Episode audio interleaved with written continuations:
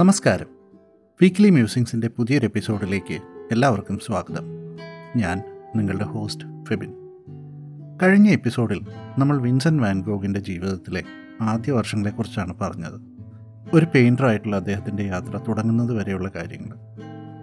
നിങ്ങൾ ആ എപ്പിസോഡ് കേട്ടിട്ടില്ലെങ്കിൽ തുടർന്ന് കേൾക്കുന്നതിന് മുമ്പ് അത് കേൾക്കുന്നത് വളരെ നല്ലതായിരിക്കും. ലിങ്ക് ഞാൻ ഡിസ്ക്രിപ്ഷനിൽ കൊടുക്കുന്നുണ്ട്. വീണ്ടും ഹാഗിൽ തിരിച്ചെത്തിയ ശേഷം വിൻസെന്റ് കൂടുതൽ ശ്രദ്ധിച്ചത് ഡ്രോയിങ്ങിലാണ്. ആദ്യ നാളുകളിൽ അദ്ദേഹം പെയിന്റിങ്ങിൽ അത്ര ശ്രദ്ധ കൊടുത്തിരുന്നില്ല. ഈ സമയം സീൻ എന്ന പേരുള്ള ഗർഭിണിയായ ഒരു സ്ട്രീറ്റ് പ്രോസ്റ്റിറ്റ്യൂട്ടുമായിട്ട് വിൻസെന്റ് അടുക്കുന്നു. സീനിന് ഇതിനു മുമ്പുള്ളൊരു ബന്ധത്തിൽ ഓൾറെഡി ഒരു കുട്ടിയുണ്ട്. ഗർഭിണി ആയതുകൊണ്ട് തന്നെ സീനിന് ലൈംഗിക തൊഴിലിന് പോകാൻ സാധിക്കുന്നില്ല. അങ്ങനെ വിൻസെന്റ് അവരെ സഹായിക്കാൻ തീരുമാനിക്കുന്നു. അവരുടെ കൂടെ താമസമാക്കുന്നു. ഇതേക്കുറിച്ച് വിൻസെന്റ് തീവയ്ക്ക് ഒരു കത്തിൽ ഇങ്ങനെയാണ് എഴുതിയത്. I enjoy the feeling that I am needed എന്ന്. ഈ കാലഘട്ടത്തിലാണ് അദ്ദേഹം തന്റെ ആദ്യ ഓയിൽ പെയിൻറിങ് ചെയ്യുന്നത്. ഇതിനു മുമ്പുള്ള അദ്ദേഹത്തിന്റെ പെയിന്റിങ്ങുകളെല്ലാം വാട്ടർ കളറായിരുന്നു. ഒരു ഫിഗർ പെയിന്റർ ആവണമെന്നായിരുന്നു വാൻഗോഗിന്റെ ആഗ്രഹം. അതിനായിട്ട് ലൈവ് മോഡൽസിനെ നോക്കി വരയ്ക്കേണ്ടതായിട്ടുണ്ടായിരുന്നു. മോഡൽസിന് കൊടുക്കാനുള്ള പണം കയ്യിലില്ലാത്തതുകൊണ്ട് പലപ്പോഴും സീനായിരുന്നു വാൻഗോഗിന്റെ മോഡൽ.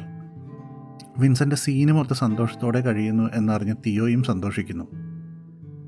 ഗർഭിണിയായ സീനെയും കുഞ്ഞിനെയും നോക്കാൻ വിൻസെന്റിന് കൂടുതൽ പണം വേണ്ടിവരും എന്ന് മനസ്സിലാക്കി.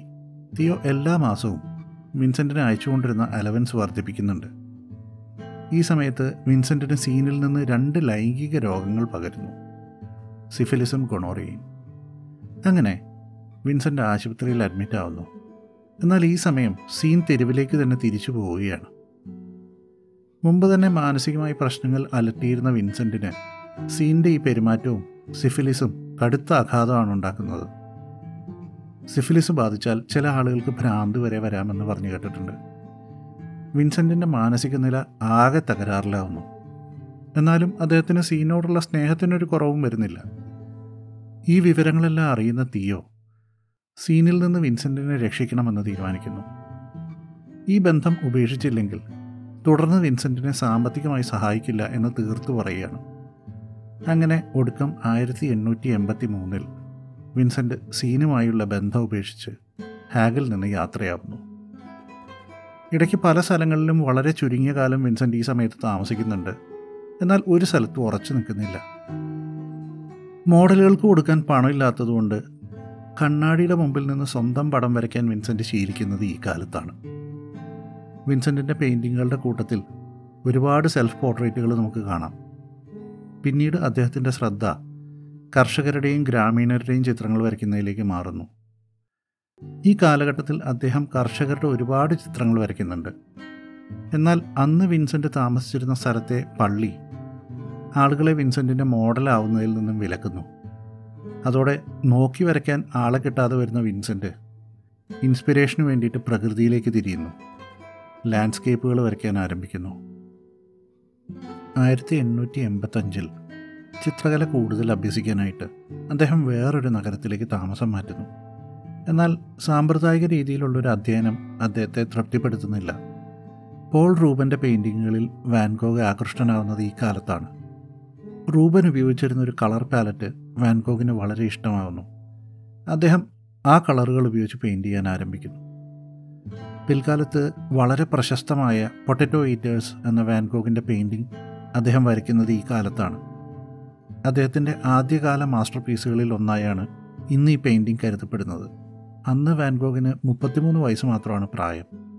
അന്നത്തെ ഡച്ച് മാസ്റ്റേഴ്സായ പല പെയിന്റർമാരും വരച്ചിരുന്ന ശൈലിയും ഇരുണ്ട കളർ പാലറ്റും ആയിരുന്നു പൊട്ടറ്റോ ഇറ്റേഴ്സിന് വാൻഗോഗ് ഉപയോഗിച്ചത്. ഈ പെയിന്റിംഗ് വാൻഗോഗ് തിയോയ്ക്ക് അയച്ചു കൊടുക്കുന്നു. എന്നാൽ ഈ പെയിന്റിംഗ് തിയോയ്ക്ക് അന്ന് വിൽക്കാൻ സാധിക്കുന്നില്ല. തിയോ താമസിക്കുന്ന പാരീസിൽ ഈ സ്റ്റൈൽ അത്ര പോപ്പുലർ ആയിരുന്നില്ല. അതിനുശേഷം ആയിരത്തി എണ്ണൂറ്റി എൺപത്തഞ്ചിൽ വാൻഗോഗ് തിയോയോടൊത്ത് ജീവിക്കാനായിട്ട് പാരീസിലേക്ക് താമസം മാറ്റുന്നു. ഇംപ്രഷനിസം എന്ന പെയിന്റിംഗ് രീതിയെക്കുറിച്ച് വാൻഗോഗ് പഠിക്കുന്നത് അപ്പോഴാണ്. വളരെ സ്മൂത്തായി പെയിന്റ് ചെയ്യാതെ ക്യാൻവാസിൽ ചെറിയ ചെറിയ സ്ട്രോക്കുകൾ കൊണ്ട് കോറിയിട്ട് പെയിന്റ് ചെയ്യുന്ന ഒരു രീതിയാണിത്. പിൽക്കാലത്ത് വാൻഗോഗ് ഇംപ്രഷനിസത്തിന്റെ ഒരു വക്താവായിട്ടാണ് അറിയപ്പെട്ടത്. അദ്ദേഹത്തിന്റെ പെയിന്റിങ്ങുകൾ അതിന്റെ ഏറ്റവും മികച്ച ഉദാഹരണങ്ങളായി കരുതപ്പെടുന്നു. വാൻഗോഗ് പാരീസിൽ പല പെയിന്റർമാരുമായിട്ടും പരിചയപ്പെടുന്നുണ്ട്. പോൾ ഗൗഗാൻ ഈ കാലത്ത് വിൻസെന്റ് പരിചയപ്പെടുന്ന ഒരു പോസ്റ്റ് ഇംപ്രഷനിസ്റ്റ് പെയിന്ററാണ്. താൻ ഉപയോഗിച്ചു വരുന്ന ഇരുണ്ട നിറങ്ങളുടെ പാലറ്റ് വളരെ ഔട്ട്ഡേറ്റഡ് ആണെന്ന് അദ്ദേഹം തിരിച്ചറിയുന്നത് ഇവരുമാക്കിയായിട്ടുള്ള സമ്പർക്കത്തിലൂടെയാണ്. ഇതിനെ മറികടക്കാനായിട്ട് വാൻഗോക്ക് പുഷ്പങ്ങളുടെ ചിത്രങ്ങൾ പെയിന്റ് ചെയ്യാൻ ആരംഭിക്കുന്നു. പല രീതിയിലുള്ള പെയിന്റിംഗ് പരീക്ഷണങ്ങളിലൂടെയും മറ്റും ഈ കാലത്ത് വാൻഗോക്ക് കടന്നു പോകുന്നുണ്ട്. പാരീസിലുള്ള രണ്ട് വർഷങ്ങൾ അദ്ദേഹത്തിന്റെ പേഴ്സണൽ സ്റ്റൈൽ രൂപീകരിക്കുന്നതിൽ അദ്ദേഹത്തെ വളരെയധികം സഹായിക്കുന്നുണ്ട്. ഗൗഗാന്റെയും മറ്റ് പെയിന്റർമാരുടെയും സ്വാധീനം ഇതിൽ വളരെ അധികമുണ്ട്. ഈ കാലത്ത് മറ്റ് ഇംപ്രഷനിസ്റ്റുകൾ എല്ലാ സമയത്തും വരയ്ക്കുന്നവരായിരുന്നില്ല. തെളിമയുള്ള ആകാശത്തിനും നല്ല ലൈറ്റിനും വേണ്ടി നല്ല കാലാവസ്ഥയുള്ള സമയത്ത് മാത്രമേ അവർ വരച്ചിരുന്നുള്ളൂ. അതുപോലെ തന്നെ വിറ്റുപോകും എന്ന് അവർക്ക് ഉറപ്പുള്ള സബ്ജക്റ്റ് എന്നാൽ വിൻസെന്റ് ഈ രീതിക്ക് നേരെ എതിരായിരുന്നു. അദ്ദേഹം എല്ലാ ദിവസവും തന്റെ ക്രാഫ്റ്റ് മെച്ചപ്പെടുത്തുന്നതിനായിട്ട് പെയിന്റ് ചെയ്തുകൊണ്ടേയിരുന്നു. ഈ കാലത്താണ് ഗൗഗാനിൽ നിന്ന് ആബ്സെന്റ് എന്ന മദ്യം വിൻസെന്റ് ആദ്യമായിട്ട് രുചിക്കുന്നത്. ആബ്സെന്റ് ഹാലൂസിനേഷൻസ് ഉണ്ടാക്കുന്ന ഒരു മദ്യമായിരുന്നു. ഇത് വിൻസെന്റിന്റെ മെന്റൽ ഹെൽത്തിന് കൂടുതൽ പ്രശ്നങ്ങൾ ഉണ്ടാക്കുന്നുണ്ട്. ആയിരത്തി എണ്ണൂറ്റി എൺപത്തെട്ടായപ്പോഴേക്കും മെച്ചുറായ ഒരു പെയിന്ററായി വാൻഗോഗ് മാറിയിരുന്നു. അദ്ദേഹം ആൾസ് എന്ന സ്ഥലത്തേക്ക് താമസം മാറ്റുന്നു. ആ പ്രദേശത്തിന്റെ പ്രകൃതി ഭംഗിയാണ് വിൻസെന്റിനെ അങ്ങോട്ട് ആകർഷിക്കുന്നത്. അവിടെ ഒരു മഞ്ഞ നിറമുള്ള ചെറിയ വീട്ടിൽ അദ്ദേഹം താമസം ആരംഭിക്കുന്നു. ഭക്ഷണം അടക്കം മറ്റു കാര്യങ്ങളിൽ ഒന്നും ശ്രദ്ധിക്കാതെയാവുന്നു. വെറും കാപ്പിയും വില കുറഞ്ഞ ബ്രെഡും മാത്രം കഴിച്ച് ഒറ്റയ്ക്കിരുന്ന് മുഴുവൻ സമയവും വിൻസെന്റ് പെയിന്റിങ്ങിൽ മുഴുകുന്നു. പലപ്പോഴും ഒന്നും കഴിക്കാതെ ഇരിക്കും ഇത് അദ്ദേഹത്തിന്റെ മാനസിക നില കൂടുതൽ മോശമാക്കുന്നു. മദ്യവും ഭക്ഷണവും ഇല്ലാതെ വരുമ്പോൾ പെയിന്റ് നേർപ്പിക്കാൻ ഉപയോഗിക്കുന്ന ടർപ്പന്റൈൻ കുടിക്കുകയും പെയിന്റ് തിന്നുകയും ചെയ്യുന്ന അവസ്ഥയിലൂടെ വരെ വിൻസെന്റ് കടന്നു പോകുന്നുണ്ട് ഇങ്ങനെയൊക്കെ ആണെങ്കിലും ആ കാലഘട്ടത്തിൽ വിൻസെന്റ് അതിമനോഹരമായ ഒരുപാട് ചിത്രങ്ങൾ പെയിന്റ് ചെയ്യുന്നുണ്ട്. വിൻസെന്റിന്റെ ഈ അവസ്ഥയെക്കുറിച്ച് അറിയുന്ന തിയോ പരിഭ്രമിക്കുന്നു. അദ്ദേഹത്തിന്റെ ആരോഗ്യത്തെക്കുറിച്ച് ഭയം തോന്നിയ തിയോ മാസം തോറും കാശ് കൊടുക്കാമെന്ന ഉറപ്പിൽ ഗൗഗാനോട് വിൻസെന്റിന്റെ കൂടെ പോയി താമസിക്കാൻ ആവശ്യപ്പെടുന്നു. ഗൗഗാനെ വിൻസെന്റ് വളരെ സന്തോഷത്തോടെയാണ് സ്വീകരിക്കുന്നത്. ഈ സമയത്ത് ഗൗഗാനെ സ്വീകരിക്കാൻ വേണ്ടി അദ്ദേഹം വരച്ച ചിത്രമാണ് പിൽക്കാലത്തെ പ്രശസ്തമായ സൺഫ്ലവേഴ്സ്. ആ വർഷം അവസാനമാകുമ്പോഴേക്കും വാൻഗോഗിന് ചുഴലി ദീനം രൂക്ഷമാവുന്നു. അതിന്റെ ഭാഗമായിട്ട് അദ്ദേഹത്തിന് പലപ്പോഴും ഡെലൂഷൻസും സൈക്കോട്ടിക് അറ്റാക്സും ഒക്കെ ഉണ്ടാവുന്നുണ്ട്. അങ്ങനെ സ്വയം മറക്കുന്ന അവസരത്തിൽ പലപ്പോഴും അദ്ദേഹം ഗൗഗാനുമായിട്ട് വഴക്കിലേർപ്പെടുന്നത് പതിവായി തീരുന്നു. ഒരു ദിവസം വഴക്കിന് ശേഷം ഗൗഗാൻ വിൻസെന്റിന്റെ കൂടി ഇനി താമസിക്കാനില്ല എന്ന് പറഞ്ഞ് ഇറങ്ങിപ്പോകുന്നു. കടുത്ത വേദനയിലും നിരാശയിലും വിൻസെന്റ് തന്റെ ഇടത്തെ ചെവി മുറിച്ചു മാറ്റിയാണ് ചെയ്യുന്നത്. ഇതെല്ലാം അറിയുന്ന തിയോ ചേട്ടനെ കാണാൻ ഓടിയെത്തി. വിൻസെന്റിനെ പരിചരിക്കുന്നു. വിൻസെന്റ് ആരോഗ്യം വീണ്ടെടുക്കുമ്പോൾ തിയോ ഒരു സന്തോഷ വാർത്ത വിൻസെന്റിനെ അറിയിക്കുന്നു. അത് തിയോ ജോവാന എന്നൊരു യുവതിയുമായി വിവാഹിതനാവാൻ തീരുമാനിച്ചു എന്ന വാർത്തയാണ്. ജോവാന ബ്രിട്ടീഷ് മ്യൂസിയം ലൈബ്രറിയിലെ അറിയപ്പെടുന്ന ഒരു പിയാനിസ്റ്റ് ആയിരുന്നു എന്നാൽ വിൻസെന്റ് ഇതിനെ ഒരു സന്തോഷ വാർത്തയായിട്ടല്ല കണ്ടത്. തിയോ തന്നെ പിന്തുണയ്ക്കുന്നത് നിർത്തുമോ എന്ന ഭീതിയാണ് അദ്ദേഹത്തിനുണ്ടാകുന്നത് ഈ സമയത്ത് നാട്ടുകാർ വിൻസെന്റിനെതിരെ പരാതികൾ ഉന്നയിക്കുന്നുണ്ട്. ഒടുവിൽ വിൻസെന്റ് സ്വയം സെയിന്റ് റെമിയിലുള്ള ഒരു മെന്റൽ അസൈലത്തിൽ അഭയം പ്രാപിക്കുന്നു. ഇതുവരെ വരച്ച എല്ലാ ചിത്രങ്ങളും പെയിന്റിങ്ങുകളും രണ്ട് വലിയ പെട്ടികളിലാക്കി അദ്ദേഹം തിയോയ്ക്ക് അയക്കുന്നു. കൂടെ ഒരു കത്തും. ഒരു ആർട്ടിസ്റ്റ് ആവാനുള്ള എന്റെ ആഗ്രഹം ഒരിക്കലും നടക്കുമെന്ന് തോന്നുന്നില്ല എന്ന് പറയുന്ന ഒരു കത്ത്. എന്നാൽ വിൻസെന്റിന്റെ കഴിവിൽ വിൻസെന്റിനേക്കാൾ വിശ്വാസം ഉണ്ടായിരുന്ന തിയോ അങ്ങനെ വിട്ടുകൊടുക്കാൻ തയ്യാറായിരുന്നില്ല. മെന്റൽ അസൈലത്തിൽ അടുത്തടുത്ത രണ്ട് മുറികൾ വിൻസെന്റിന് വേണ്ടി തിയോ വാടകയ്ക്ക് എടുക്കുന്നു.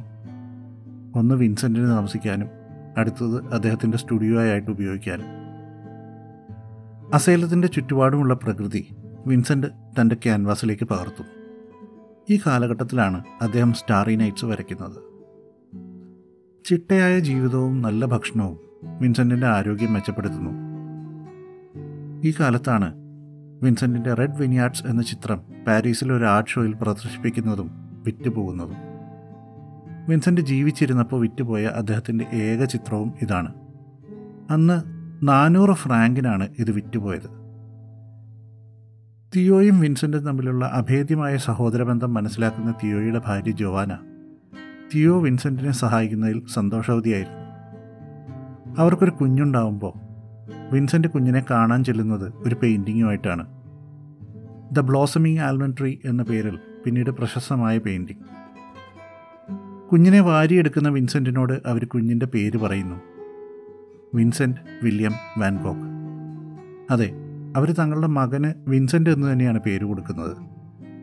തിയോയുടെയും ജോവാനയുടെയും സ്നേഹത്തിന് മുന്നിൽ വിൻസെന്റ് സന്തോഷം കൊണ്ട് പൊട്ടിക്കരയുന്നുണ്ട്. അങ്ങനെ ആരോഗ്യമൊക്കെ മെച്ചപ്പെടുന്ന വിൻസെന്റിനെ അസൈലത്തിൽ നിന്ന് താമസം മാറാൻ തിയോ സഹായിക്കുന്നു. തിയോ വിൻസെന്റിന് വേണ്ടി ഒരു ഡോക്ടർ താമസിക്കുന്നതിന്റെ മുകളിലുള്ള ഒരു അപ്പാർട്ട്മെന്റ് വാടകയ്ക്ക് എടുക്കുന്നു. താഴെ താമസിച്ചിരുന്ന ഡോക്ടറുടെ പേര് ഡോക്ടർ ഗൗഷ്. താഴെ ഡോക്ടർ ഉള്ളതുകൊണ്ട് വിൻസെന്റിന് ആവശ്യമെങ്കിൽ എളുപ്പത്തിൽ വൈദ്യസഹായം ലഭിക്കും എന്നതായിരുന്നു തിയോയുടെ കണക്കുകൂട്ടൽ. വിൻസെന്റ് തുടർന്നും ചിത്രങ്ങൾ വരയ്ക്കുന്നു. ഡോക്ടറുമായി വളരെ നല്ലൊരു ബന്ധം വിൻസെന്റ് സൂക്ഷിക്കുന്നുണ്ട്. അങ്ങനെ ഡോക്ടറുടെ പോർട്രേറ്റുകളും വിൻസെന്റ് വരയ്ക്കുന്നുണ്ട്. ഇവയിൽ ഒന്നാണ് പിൽക്കാലത്ത് ഏറ്റവും ഉയർന്ന തുകയായ എൺപത്തിരണ്ടര മില്യൺ ഡോളറിന് വിറ്റുപോയ വാൻഗോഗ് പെയിന്റിംഗ് അങ്ങനെ ഇരിക്കുമ്പോൾ ഒരു ദിവസം വിൻസെന്റിന് തീയോടെ ഒരു കത്ത് ലഭിക്കുന്നു. ആ മാസത്തേക്കുള്ള അലവൻസിനൊപ്പം. ആ കത്തിൽ വളരെ കാഷ്വലായി വിൻസെന്റിന്റെ പെയിന്റിങ്ങുകളൊന്നും വിൽക്കാൻ കഴിയുന്നില്ല എന്ന് നിരാശയോടെ എഴുതിയിരുന്നു. തിയോ ഒന്നും ഉദ്ദേശിച്ചു പറഞ്ഞതല്ലെങ്കിലും വിൻസെന്റിനെ അത് വളരെയധികം വിഷമിപ്പിക്കുന്നു. തന്നെ സ്നേഹിക്കുന്നവർക്ക് താനൊരു ഭാരമാണെന്നും പെയിന്റിങ്ങിൽ എന്തെങ്കിലും ആവണമെന്ന് തന്റെ ആഗ്രഹം ഒരു സ്വപ്നം മാത്രമാണെന്നും അദ്ദേഹത്തിന് തോന്നുന്നു.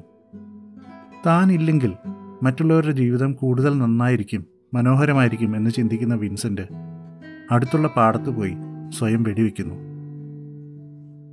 വെടികൊണ്ടെങ്കിലും വിൻസെന്റ് ഉടനെ മരിക്കുന്നില്ല. ഡോക്ടർ ഘോഷ് ഒരു ശസ്ത്രക്രിയയിലൂടെ ബുള്ളറ്റ് പുറത്തെടുക്കുന്നു. വിവരമറിഞ്ഞ തിയോ വിൻസെന്റിനെ കാണാൻ പാഞ്ഞെത്തി. തന്റെ കിടക്കയിൽ ബാൻഡേജിൽ പൊതിഞ്ഞ് പൈപ്പും വലിച്ചിരിക്കുന്ന വിൻസെന്റിനെയാണ് തിയോ കാണുന്നത്.